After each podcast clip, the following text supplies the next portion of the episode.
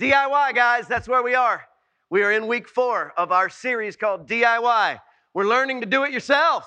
We're learning about these simple things that we've heard of all our lives that perhaps we don't do as we should or like we should. So week one was, was teach us, teach me to read the Bible, to read the scripture, all right? Week two was teach me to pray.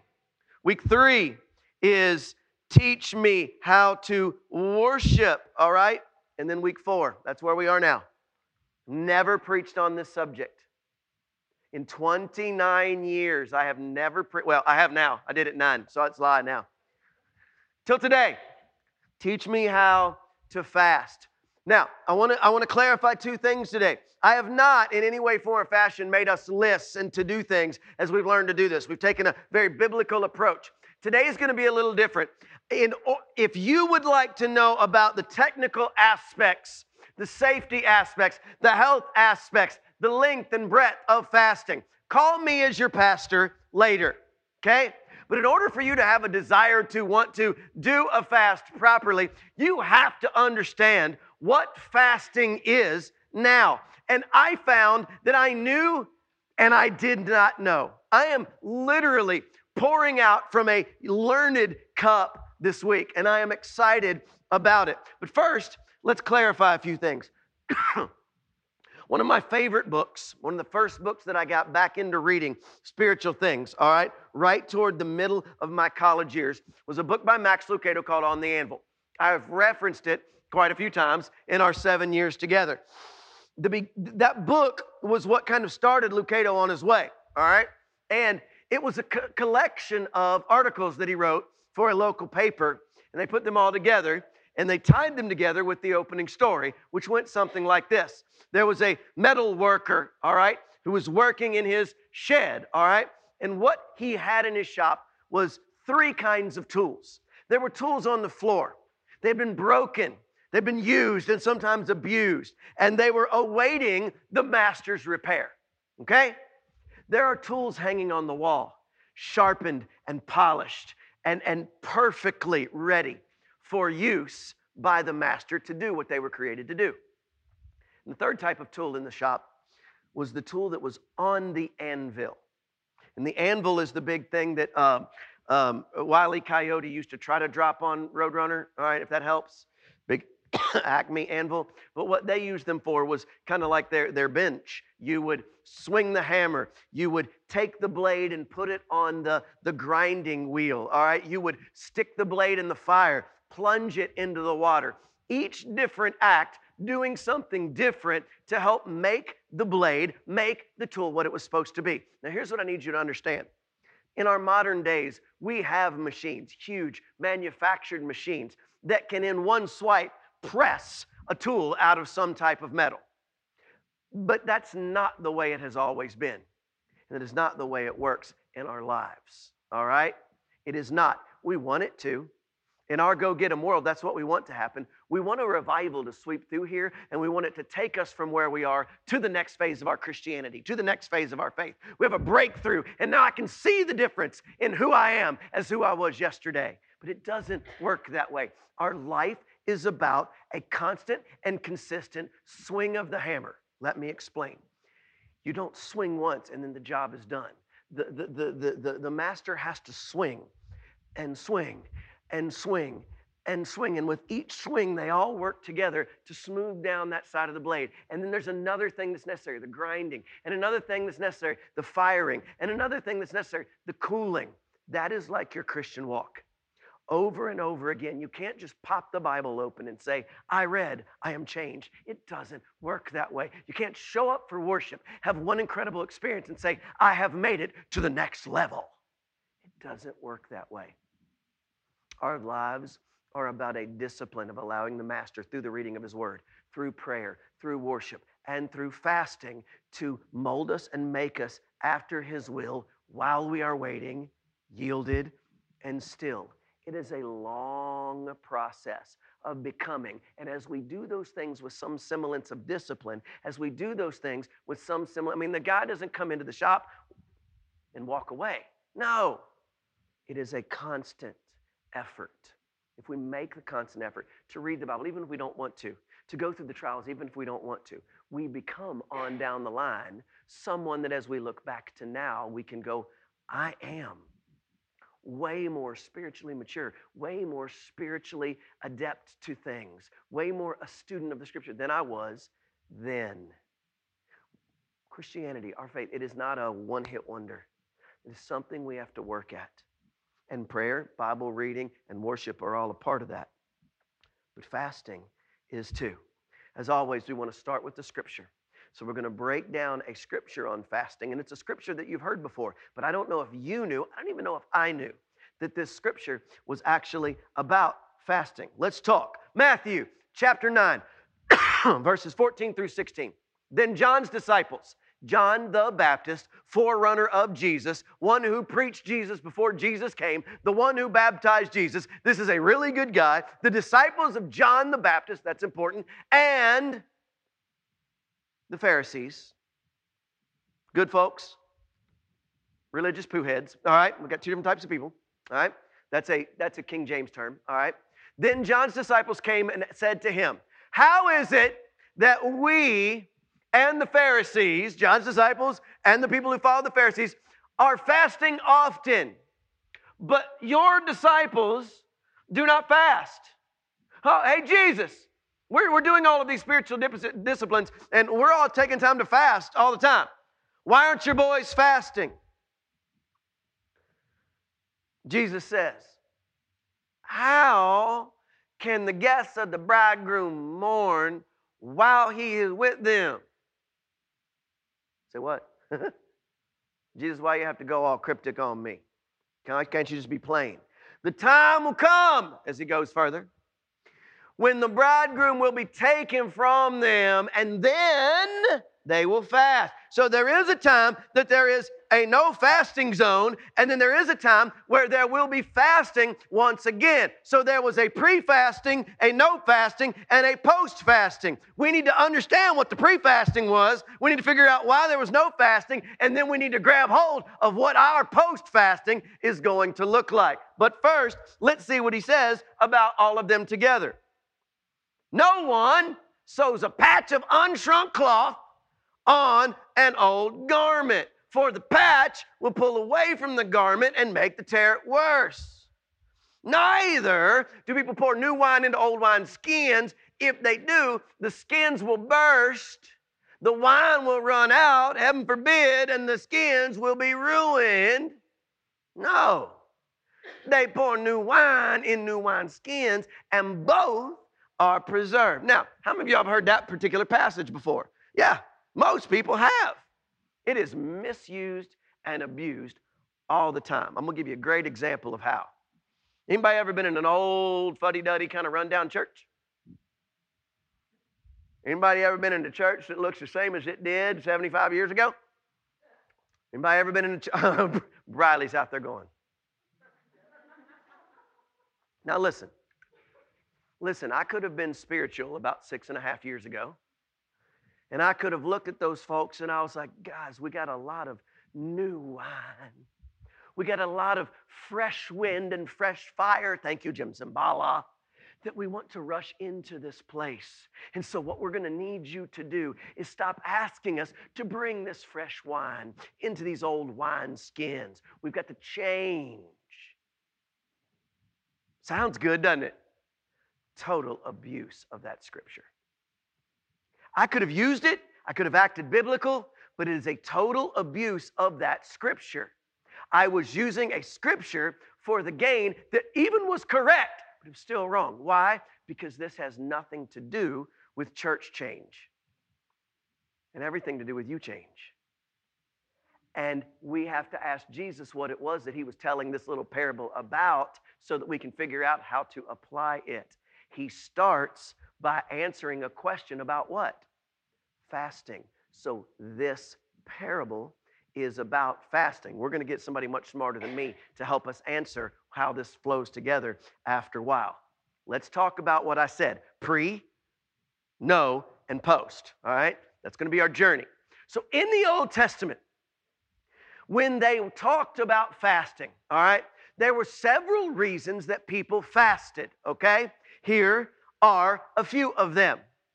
They fasted to consecrate themselves, prepare themselves, prep their mind and their souls and their bodies for being before the Lord, for coming into his temple, for standing in what would be his presence, except his presence wasn't there. God would show up as a mighty wind or as a cloud or something, but they consecrated themselves. They grieved for their own sin, for their own loss. You know the story of the Old Testament is simply this, right? God's people came to him, and then God's people fell away. And then God's people came to him, and then God's people fell away. And then God's people came to him, and then God's people fell away. That's the whole story of the Old Testament. And during their times of falling away and coming back, they would grieve their loss, grieve their stupidity, and they would pray and they would fast over that grief, calling for an intervention of God, crying out through their fasting for repentance and forgiveness so that what? They could again what? Be in his presence when we fall away from God. That is not just falling away from God. What it means is we are not with him where he is in his presence. And so the idea was that fasting would draw us closer to God or back into his presence. This ought to help you now with Jesus's no. What is the difference between the Old Testament, the Gospels, Matthew, Mark, Luke, and John, and everything from the Acts to today? What is the difference? It's the three ways we experience the Trinity. Think about that. In the Old Testament, there was God. Jesus and the Spirit were there in the beginning, but they had not come to do what they were created to do. In the Gospels, God becomes Emmanuel, God with us. He is here with us. We don't need prophets because we can look at him and go, oh, that's what he looks like. Nobody has to tell us that's him. All right? God is in the flesh. And then he goes to prepare a place for us, and the Spirit is sent to us, and that's how we experience God, all right? But Jesus is gone to prepare a place. So there's a longing in everyone's heart to be where they were created to be. This world is not my home. From several weeks back, we are called somewhere else. So we have this longing for Christ. This is all going to come together. This is all going to come together, all right? Why? did Jesus say, Why would we fast? Why would you mourn or be sad that the bridegroom was gone when the bridegroom wasn't gone? Jesus said, Right now, there's no need for fasting. Let me tell you why. I am here. It's not time for fasting, it's time for feasting. It's time to eat, drink, be merry, both physically, emotionally, and spiritually. Do you, do you not get, and we Baptists run from this, do you not get that that is what Jesus did for three years? They were always eating. They were always drinking. They were always sitting at a table together. Always. Lord's Supper, always going for repentance on the beach, fish on the spit. I mean, always feeding 5,000. You, they're always eating, feasting. Why? Because He's here. Oh, taste and see that the Lord is good. Those years were about eating, feasting on Jesus. Church, we need to learn from that in our 60 minutes a week here. Where two or more are gathered, what? Oh, you ought to feast while he's here. Come on. No need for fasting because there was feasting. However, that yumminess, that connection, that thing that the disciples of Jesus and Jesus had caused something to happen. It's what caused disciples to lose their lives for the sake of Jesus. It's what caused them to go to every land, every sea, every plain, every house. It's what caused them to drive out demons. It's what caused them to give their lives up for this cause. They had feasted on something more. I used to give a sermon on Mephibosheth. Mephibosheth. And that sermon is about sitting at God's table. And I would introduce it by talking about David's mighty men. And I would list some of the most ultimate warriors that existed on the history of this planet. And they worked for King David, which is why his kingdom stood for so long. And the idea was that all of these men would wipe out all of the other people who might be an heir to the throne. Why? Because they wanted the guy they worked for to stay on the throne, because as long as he was on the throne, they got to sit where? At the king's table. Listen to me. And please don't anybody give me any 1990, 2000, 2010, or 20 racist stuff about what I'm getting ready to say. All right? But baloney and spam fried up in a good old cast iron skillet, man. You know what we used to call that? Ghetto steak. Ghetto steak. All right? You get you a good piece of spam, grandma's steak. And if you had, if you did it right and didn't buy that stuff in a package, if your bologna didn't have a first name, all right, if it was cut off a big roll about that thick and fried up in a skillet and that's what you ate and it was good, that's what you loved. It was done right. And that's all well and good until you have your first trip to the Outback Steakhouse from the land down under. And you order the Outback Special, cooked perfectly medium rare and it comes out on a plate about this thick and it's been allowed to rest so that when you slice through it, it falls open. The juices run out over the plate. You start to salivate from your mouth. Salivate, it's a new word. And then you put that steak in your mouth and the juices hit every sense organ that you have everywhere. Bologna doesn't taste the same. Hold with me. Now, I need to pray we're, we're all sinners and we, we all substitute sometimes things for steak, right? We don't wait for the best God has for us, do we? In our relationships. We don't wait for the best God has for us in our sex lives. We don't wait for the best God has for us in our idolatry. We're going to talk about that in a minute. But once you've tasted the best, you know what you want? The best. So the desire was in the hearts of the disciples because now they had tasted heaven on earth.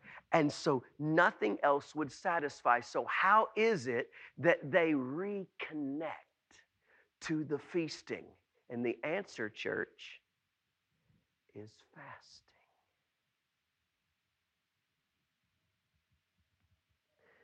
This is a quote from John Calvin, okay?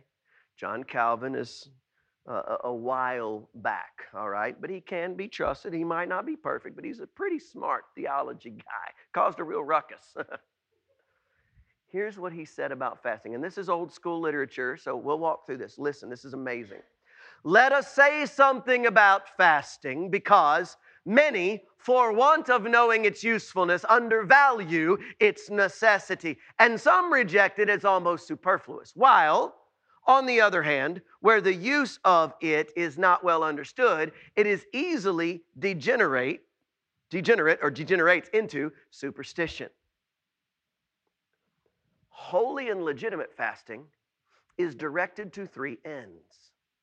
We practice it either as a restraint on the flesh, hey, I don't want to do something, I'm gonna fast to keep myself from it to preserve it from licentiousness, or as a preparation for prayers or pious meditations, I'm going to get myself ready to approach the Lord, or as a testimony of our humiliation in the presence of God when we are desirous of confessing our sins before Him.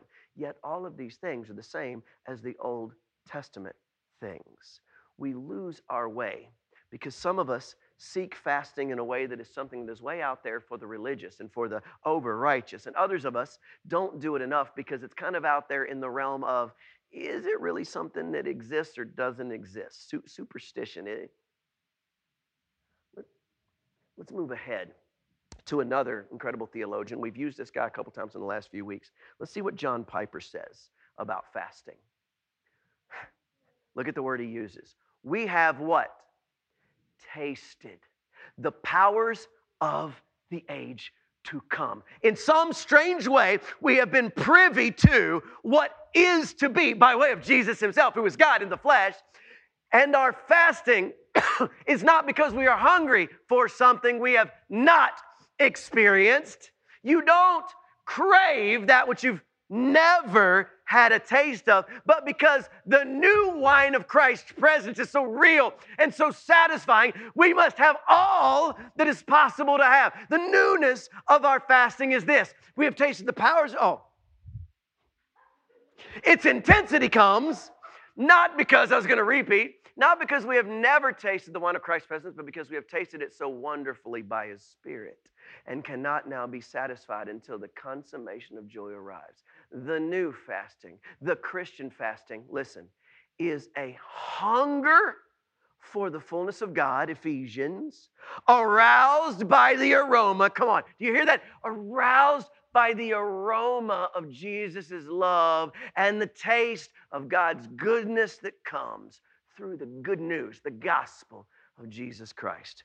When you get in such a place, where you experience God through your prayer and through your worship. When you get in such a place where you understand the gravity of His grace, the fullness of His love, you cannot do without it. You become obsessed with it. You feel a yearning as if as if it's an addiction.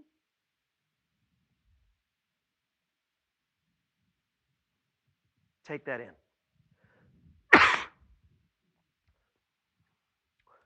Food is the drug nobody ever talks about. Man, my anxiety is just overwhelming. I think I'm going to bury myself in this bag of jalapeno chips.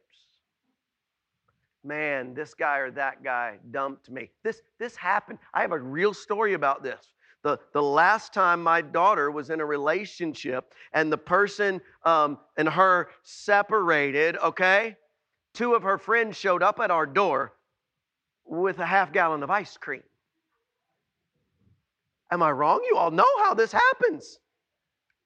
Listen, food is the drug we've never talked about. I've said it before and I'm going to say it again. We as Christians like to overlook that fact too because it's easier, because it's politically correct. Listen to me, and I am not being mean. There are churches all across the country this morning that will say nothing about a 300 pound preacher behind the pulpit.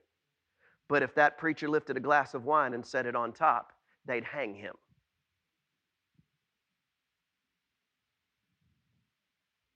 I am not saying one is better, one is worse, one is okay, one is not. I'm not saying either. I'm saying stop picking and choosing and stop ignoring this fact. There's a reason why fasting is the opposite of feasting.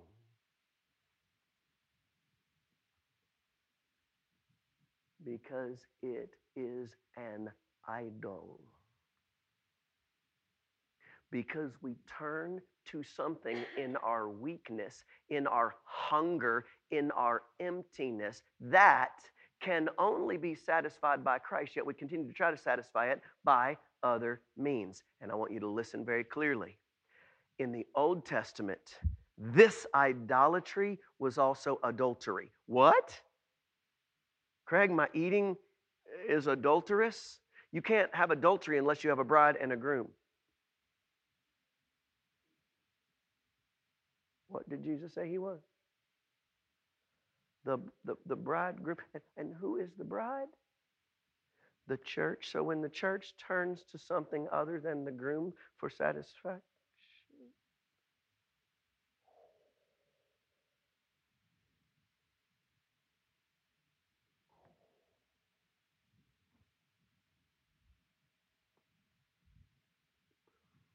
Those who yearn to fast understand as the deer pants for the water, so my soul longs for you. The disciples who fasted post the ascension of Christ yearned for what they experienced physically, like Nicole and me, Britt and me, uh, Deb and me right now. In it, like there, they take, they knew God in the flesh, and they needed it. So God provided a way for that to happen through prayer, through worship, and through fasting. So how do we use fasting now? It starts with a yearning. But what are reasons? What are things that we can do? Some things call for fasting. We need stronger moments, bigger breakthroughs. That's number one. Do you remember the story where the disciples were all out early in their ministry, healing, making people walk, making people see, doing a really good job? Then they ran into this character that, that they tried to bring the demons out of, and it, it just wouldn't come out. And Jesus comes up and comes right out. And the guys look at him, like, Why couldn't we do it? And Jesus says this Some can only come out by what?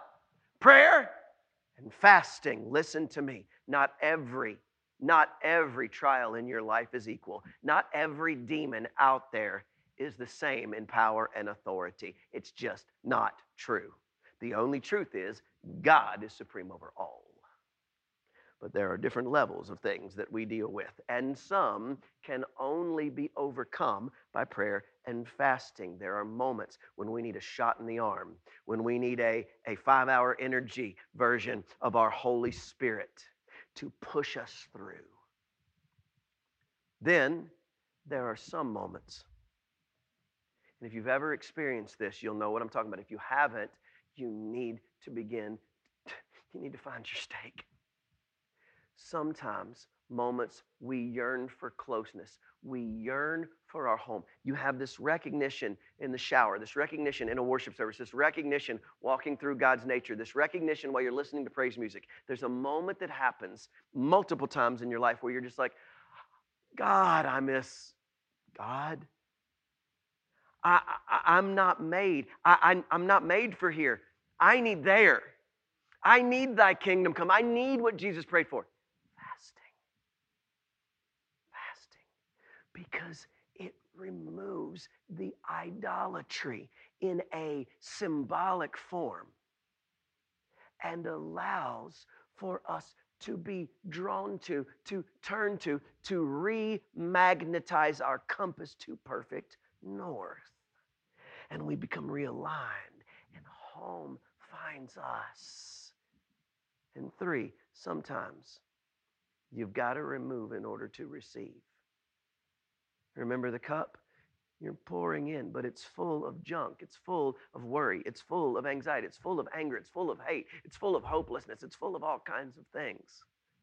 Fasting. We empty our physical tanks. We ignore the things that we run to in this world and we allow God to refill and refuel our lives. This is the power. Bible reading, prayer, worship, and fasting. When you crave, when we run up on the opposition and the opposition seems more powerful, when you're ready, pick up the phone and call me. We'll talk about how fast to start, how long to go, what to fast from, what not to fast from, what it looks like for you and what it looks like for me, and how all of those things can be intimately similar and infinitely different. And how to connect by fasting to feasting. Let's pray.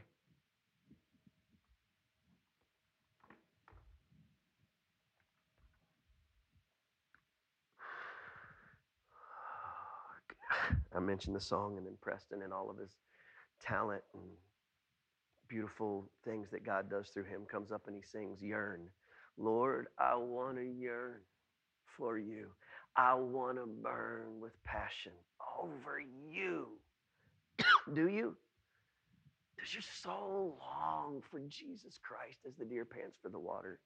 When you wake in the morning, do you just want to be with him to, to, from the rising of the sun to the going down of the same do you just want to praise the Lord or are you trying to get by? When you crave, it's time to eat, to taste and see that the Lord is good. God, take us there. That's a prayer. Take us there. God, take us there. Let us fast to feast. In Jesus' name, amen.